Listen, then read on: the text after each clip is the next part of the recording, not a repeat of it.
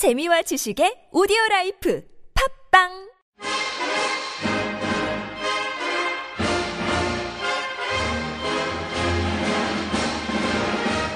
네, 여러분 반갑습니다. 보드카 먹은 불곰의 이찬입니다.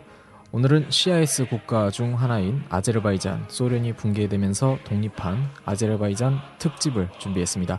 러시아를 소개하는 단 하나의 팟캐스트 보드카 먹은 불곰 19회를 시작합니다.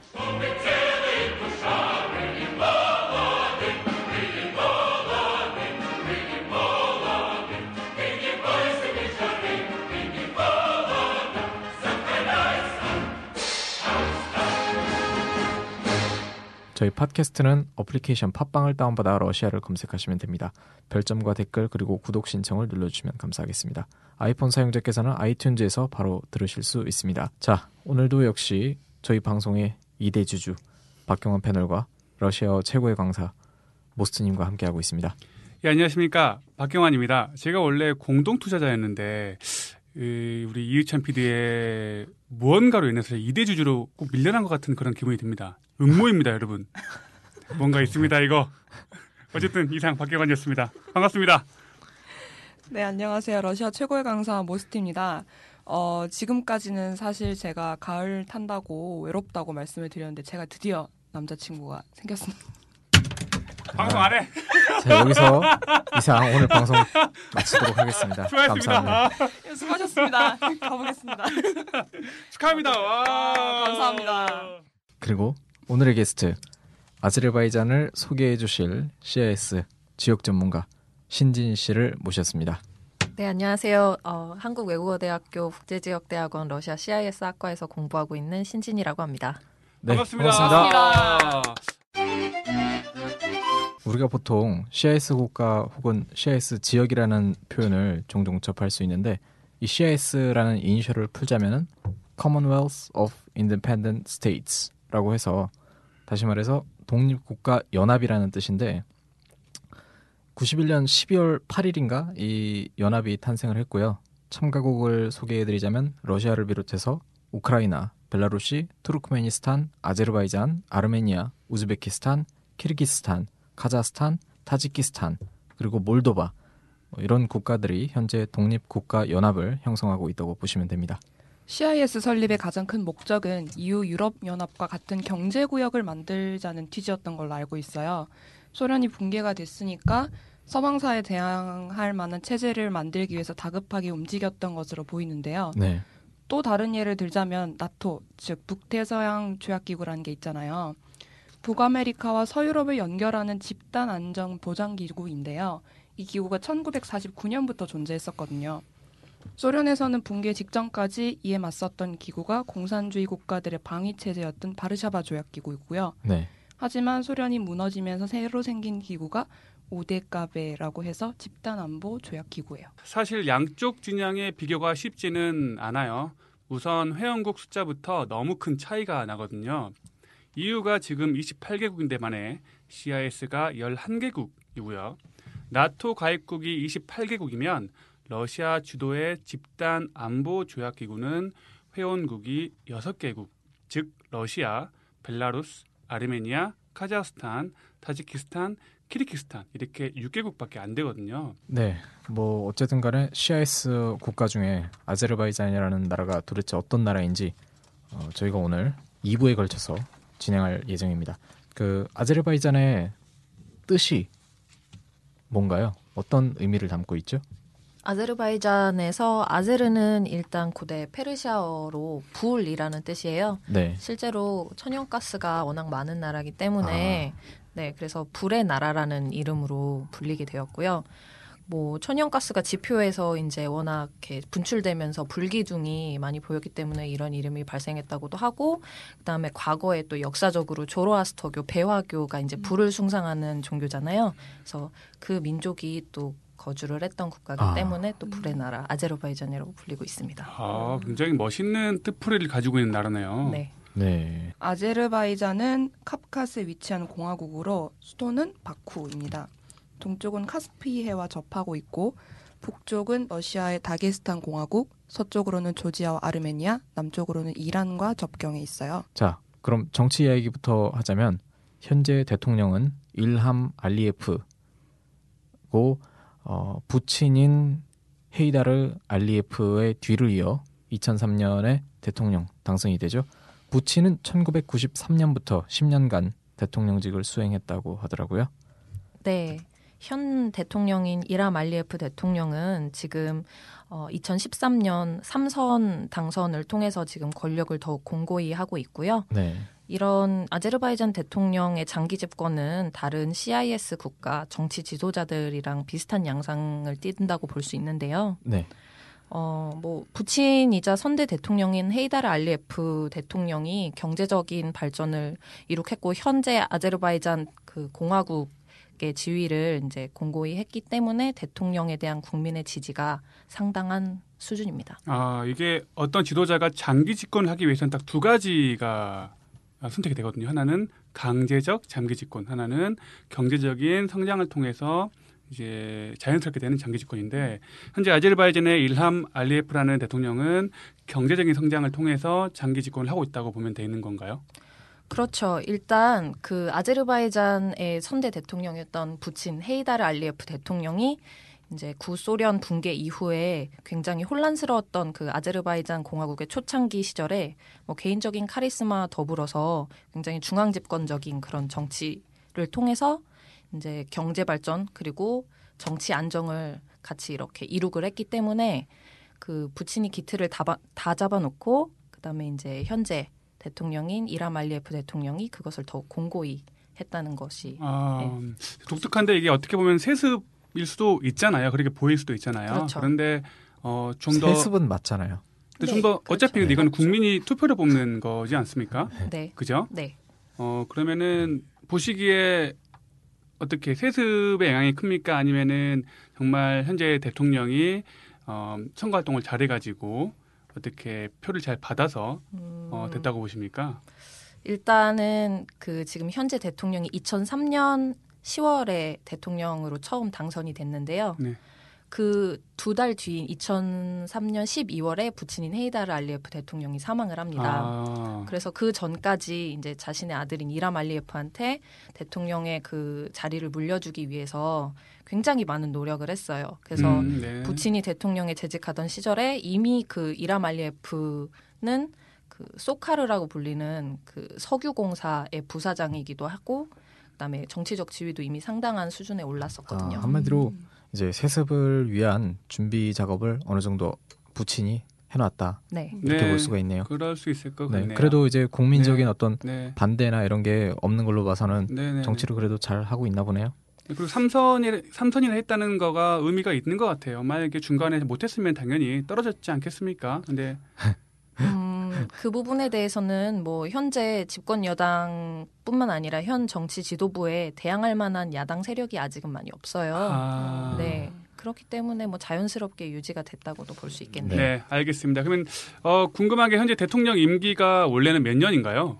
대통령 임기는 5년이고요. 어, 원래 지난 2008년에 당선 이후에 3선이 불가했던 헌법을 개정을 했습니다.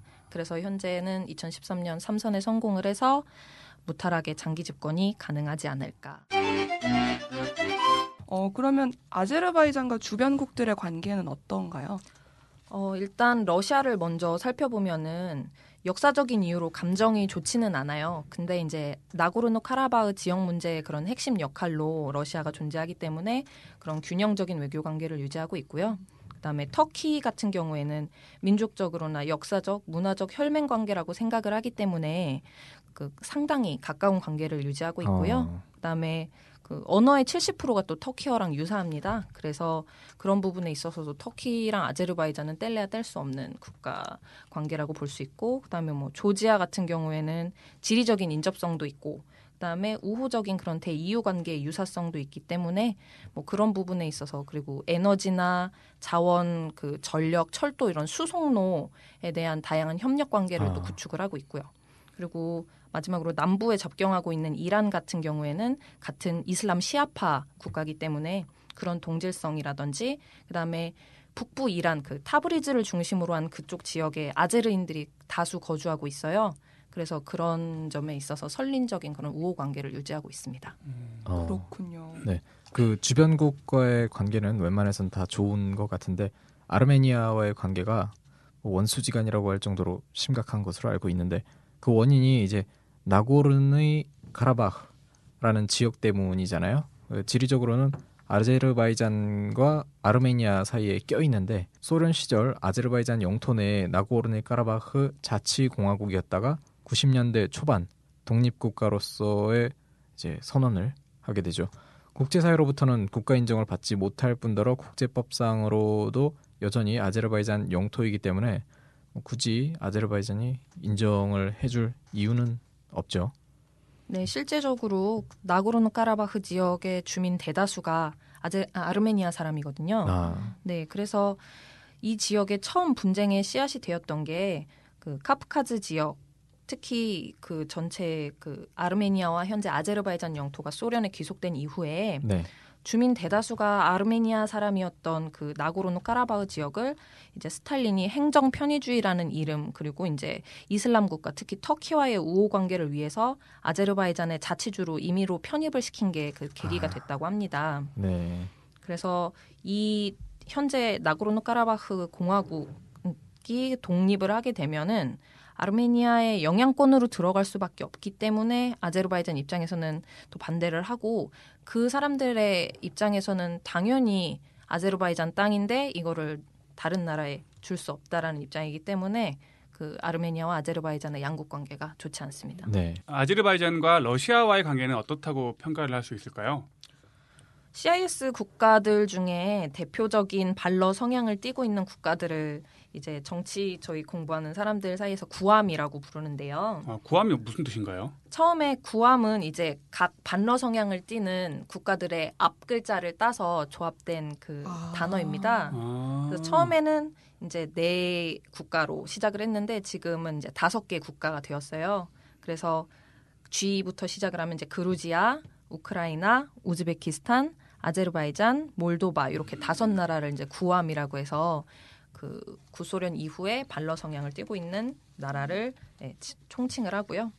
뭐 군사 외교적으로는 친나토라고 볼 수 있겠고 경제적으로는 친EU 성향을 띠고 있다고 볼 수 있습니다. 특히 이제 아제르바이잔을 짚어보자면 음. 터키랑 좀 더 이렇게 음. 우호 관계를 유지하려고 하는 경향이 강해요. 음. 그래서 EU랑도 아무래도 그런 에너지 자원 문제라든지 이런 것도 협력을 좀 더 강화시키려는 노력이 있고요.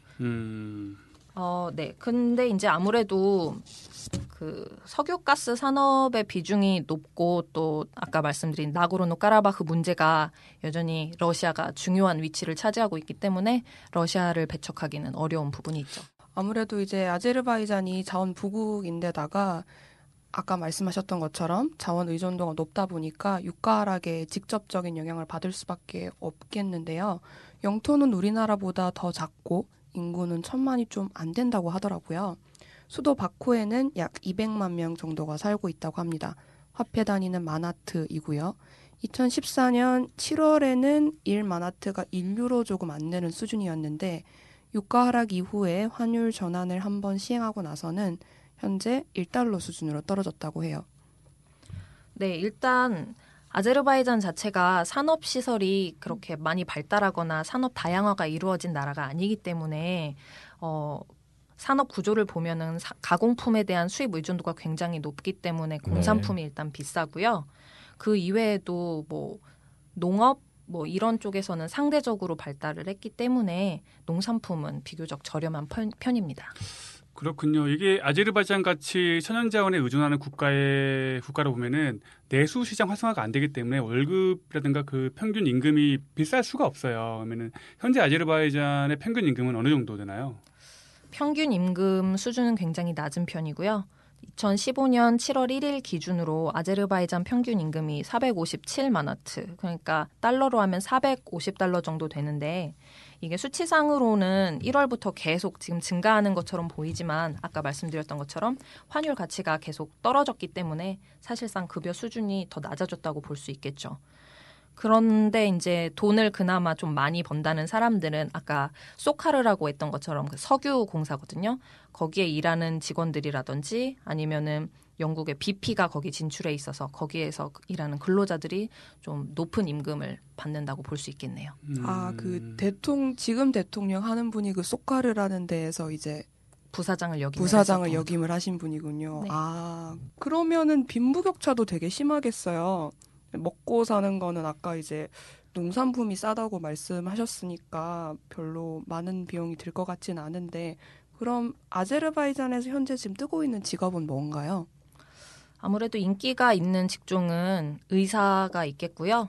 그다음에 최근에는 IT 분야 엔지니어도 어. 좀 유망한 직업으로 네. 꼽히고 있고 그다음에 전통적으로 석유가스 산업 종사자들이 인기 직종이죠. 음, 그렇군요. 그 의사가 보통 소련이 소련 옛 소련 지역 사람들은 의사의 월급이 그렇게 많지 않던데.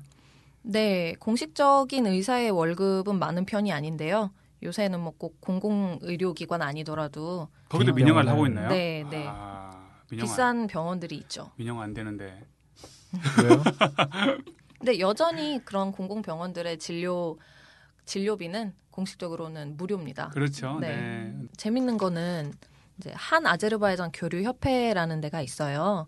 근데 그 교류 협회 차원에서 이제 경희대 한방병원의 한의사 두 분을 또 거기다가 모셔서 한방병원을 운영을 하고 있거든요. 그래서 총 그 한의사 두 분이랑 물리치료사 한 분에서 세 분이 지금 거기서 네, 아. 계십니다. 어, 동양 의학에 대한 뭐 효과라든가 그런 거를 그들이 좀 믿는 편인가요?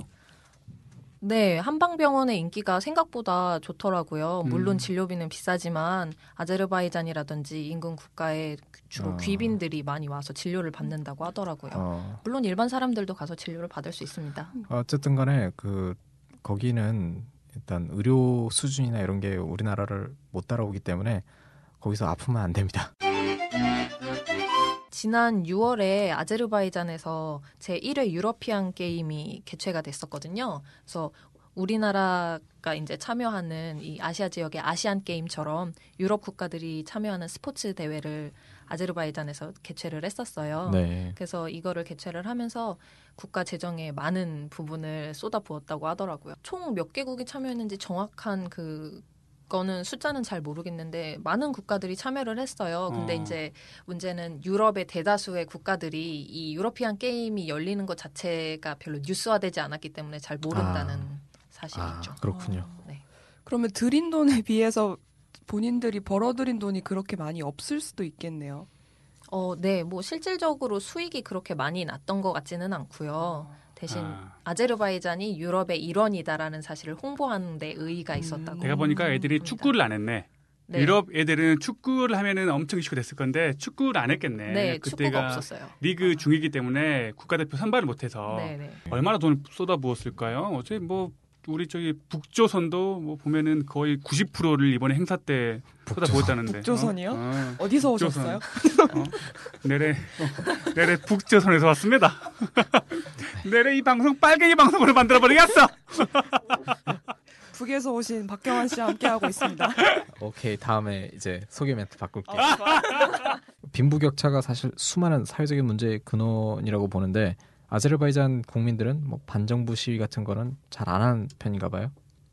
네, 반정부 시위는 찾아보기가 좀 힘든 편입니다. 그리고 국민들이 현 정부에 대한 신뢰도가 굉장히 높기 때문에 그런 양상이 더 보이는 것 같고요. 네. 그리고 아무래도 이제 뭐 임금이라든지 이런 문제 때문에 좀 국민들의 불만이 커진다 싶으면은 이제 다양한 규모의 국제 행사를 개최하면서 단기 고용률을 좀 높이면서 네.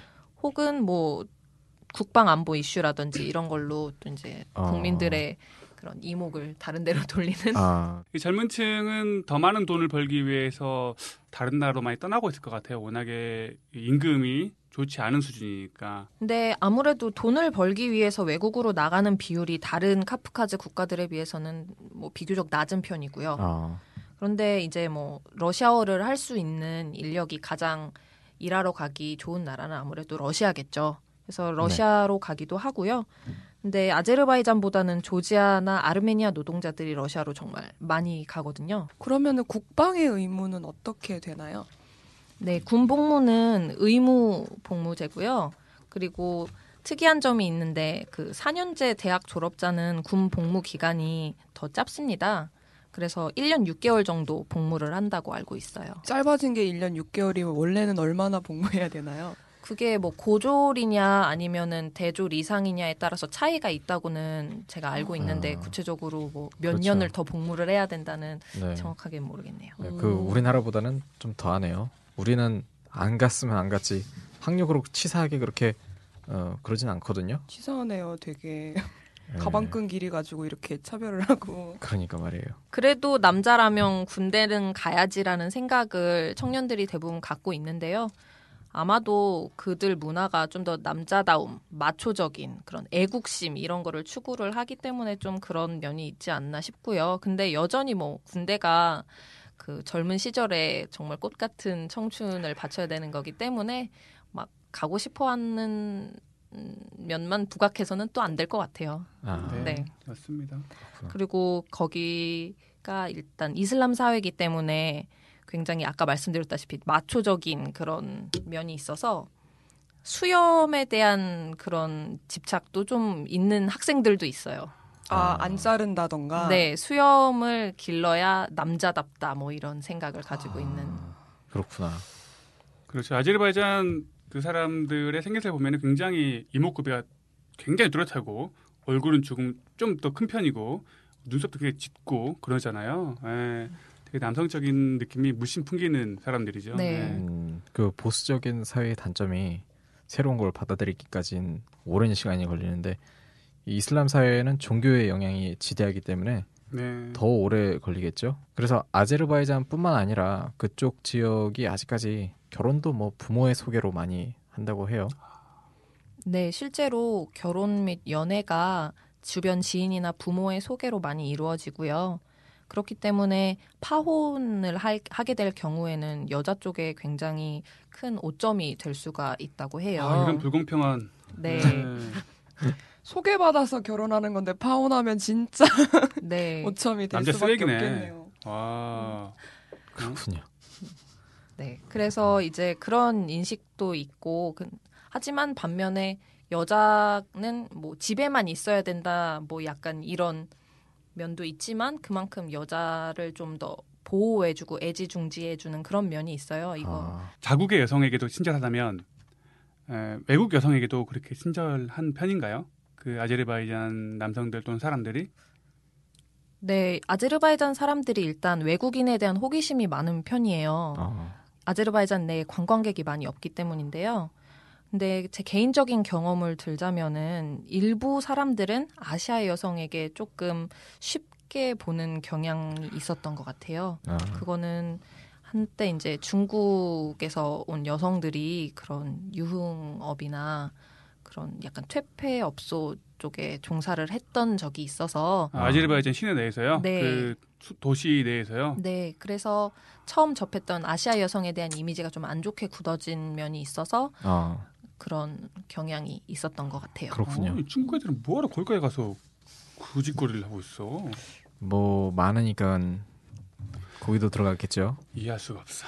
네. 근데 또 현재는 중국 인이 많지 않아요. 그 이후에 이제 도시 미화 네네. 이런 걸로 해서 대통령이 많은 중국인들을 추방을 시켰거든요. 아, 그렇군요. 그렇군요. 네. 카프카스에서 단기간 거주하다 온 친구가 하나 있는데 그쪽 남자들이 매너 있게 잘 대해줬나 봐요.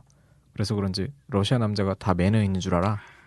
근데 그게 사회적으로 남녀 평등이 인정되지 않는다는 증거라고 저는 보거든요. 어 그리고 결혼하면 잘해줄 것 같죠? 사실 그땐 순종이 아니라 복종을 해야 돼요. 제가 보기에는. 약간 싸늘함을 느꼈습니다. 방금 제가.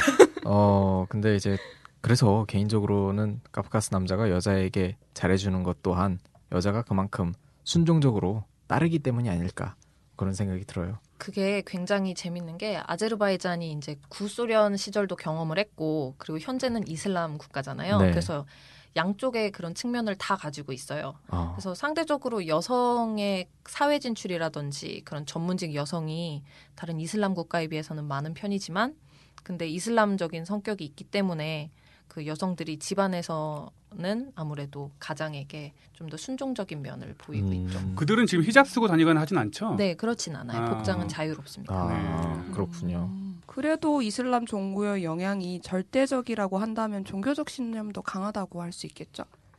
네, 지금 중년의 나이에 있는 기성세대들은 구수련 시절을 경험을 해서 그런지 모르겠지만 기성세대보다는 젊은 층이 확실히 이슬람에 대한 독실한 신앙을 가지고 있는 것 같아요.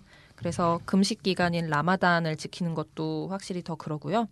그리고 터키랑 가깝다 보니까 그런 이슬람에 대한 많은 영향을 더 받고 있는 것 같습니다. 어, 라마단이라는 게 이슬람권에서는 상당히 중요한 금식 기간이거든요. 이 라마단 기간에는 음식, 음료, 흡연 등이 모두 금지되고 폭력, 화, 시기, 탐욕 등을 삼가함으로써 이슬람의 가르침을 따르고 서로 잘 지내고자 노력하는 것이 목적이라고 합니다. 기간이 약 한 달 정도 되는 것 같더라고요. 금식 기간이라기보다는 금욕 기간이라고 볼 수 있겠네요. 그렇죠. 네. 그래서 이 특이한 점은 해가 떨어지면 다 해도 된다는 거예요. 그래서 뭐 나름대로의 이유가 있겠습니다만 이슬람을 잘 모르는 제 개인적인 입장에서는 뭐 좀 야매가 아닌가. 예, 낮에는 참다가 밤에는 몰아서 한다는 거잖아요. 그래서 도대체 이 종교 행사의 의미는 어디에 있는 것인지 궁금합니다. 아시는 분께서는 연락 주셔서 설명을 좀 해주시면 감사하겠습니다. 네, 이러다가는 게스트 다 오겠어? 이슬람 이슬람 전문가 다음에 오시나요? 아니 이슬람 전문가 있으면은 연락 주세요. 초대하겠습니다. 저희는 여기서 1부를 마치고 잠시 쉬었다가 계속해서 아제르바이잔의 교육, 우리나라와의 관계, 그 밖에 다양한 이야기를 이어가도록 하겠습니다. 감사합니다. 감사합니다. 감사합니다.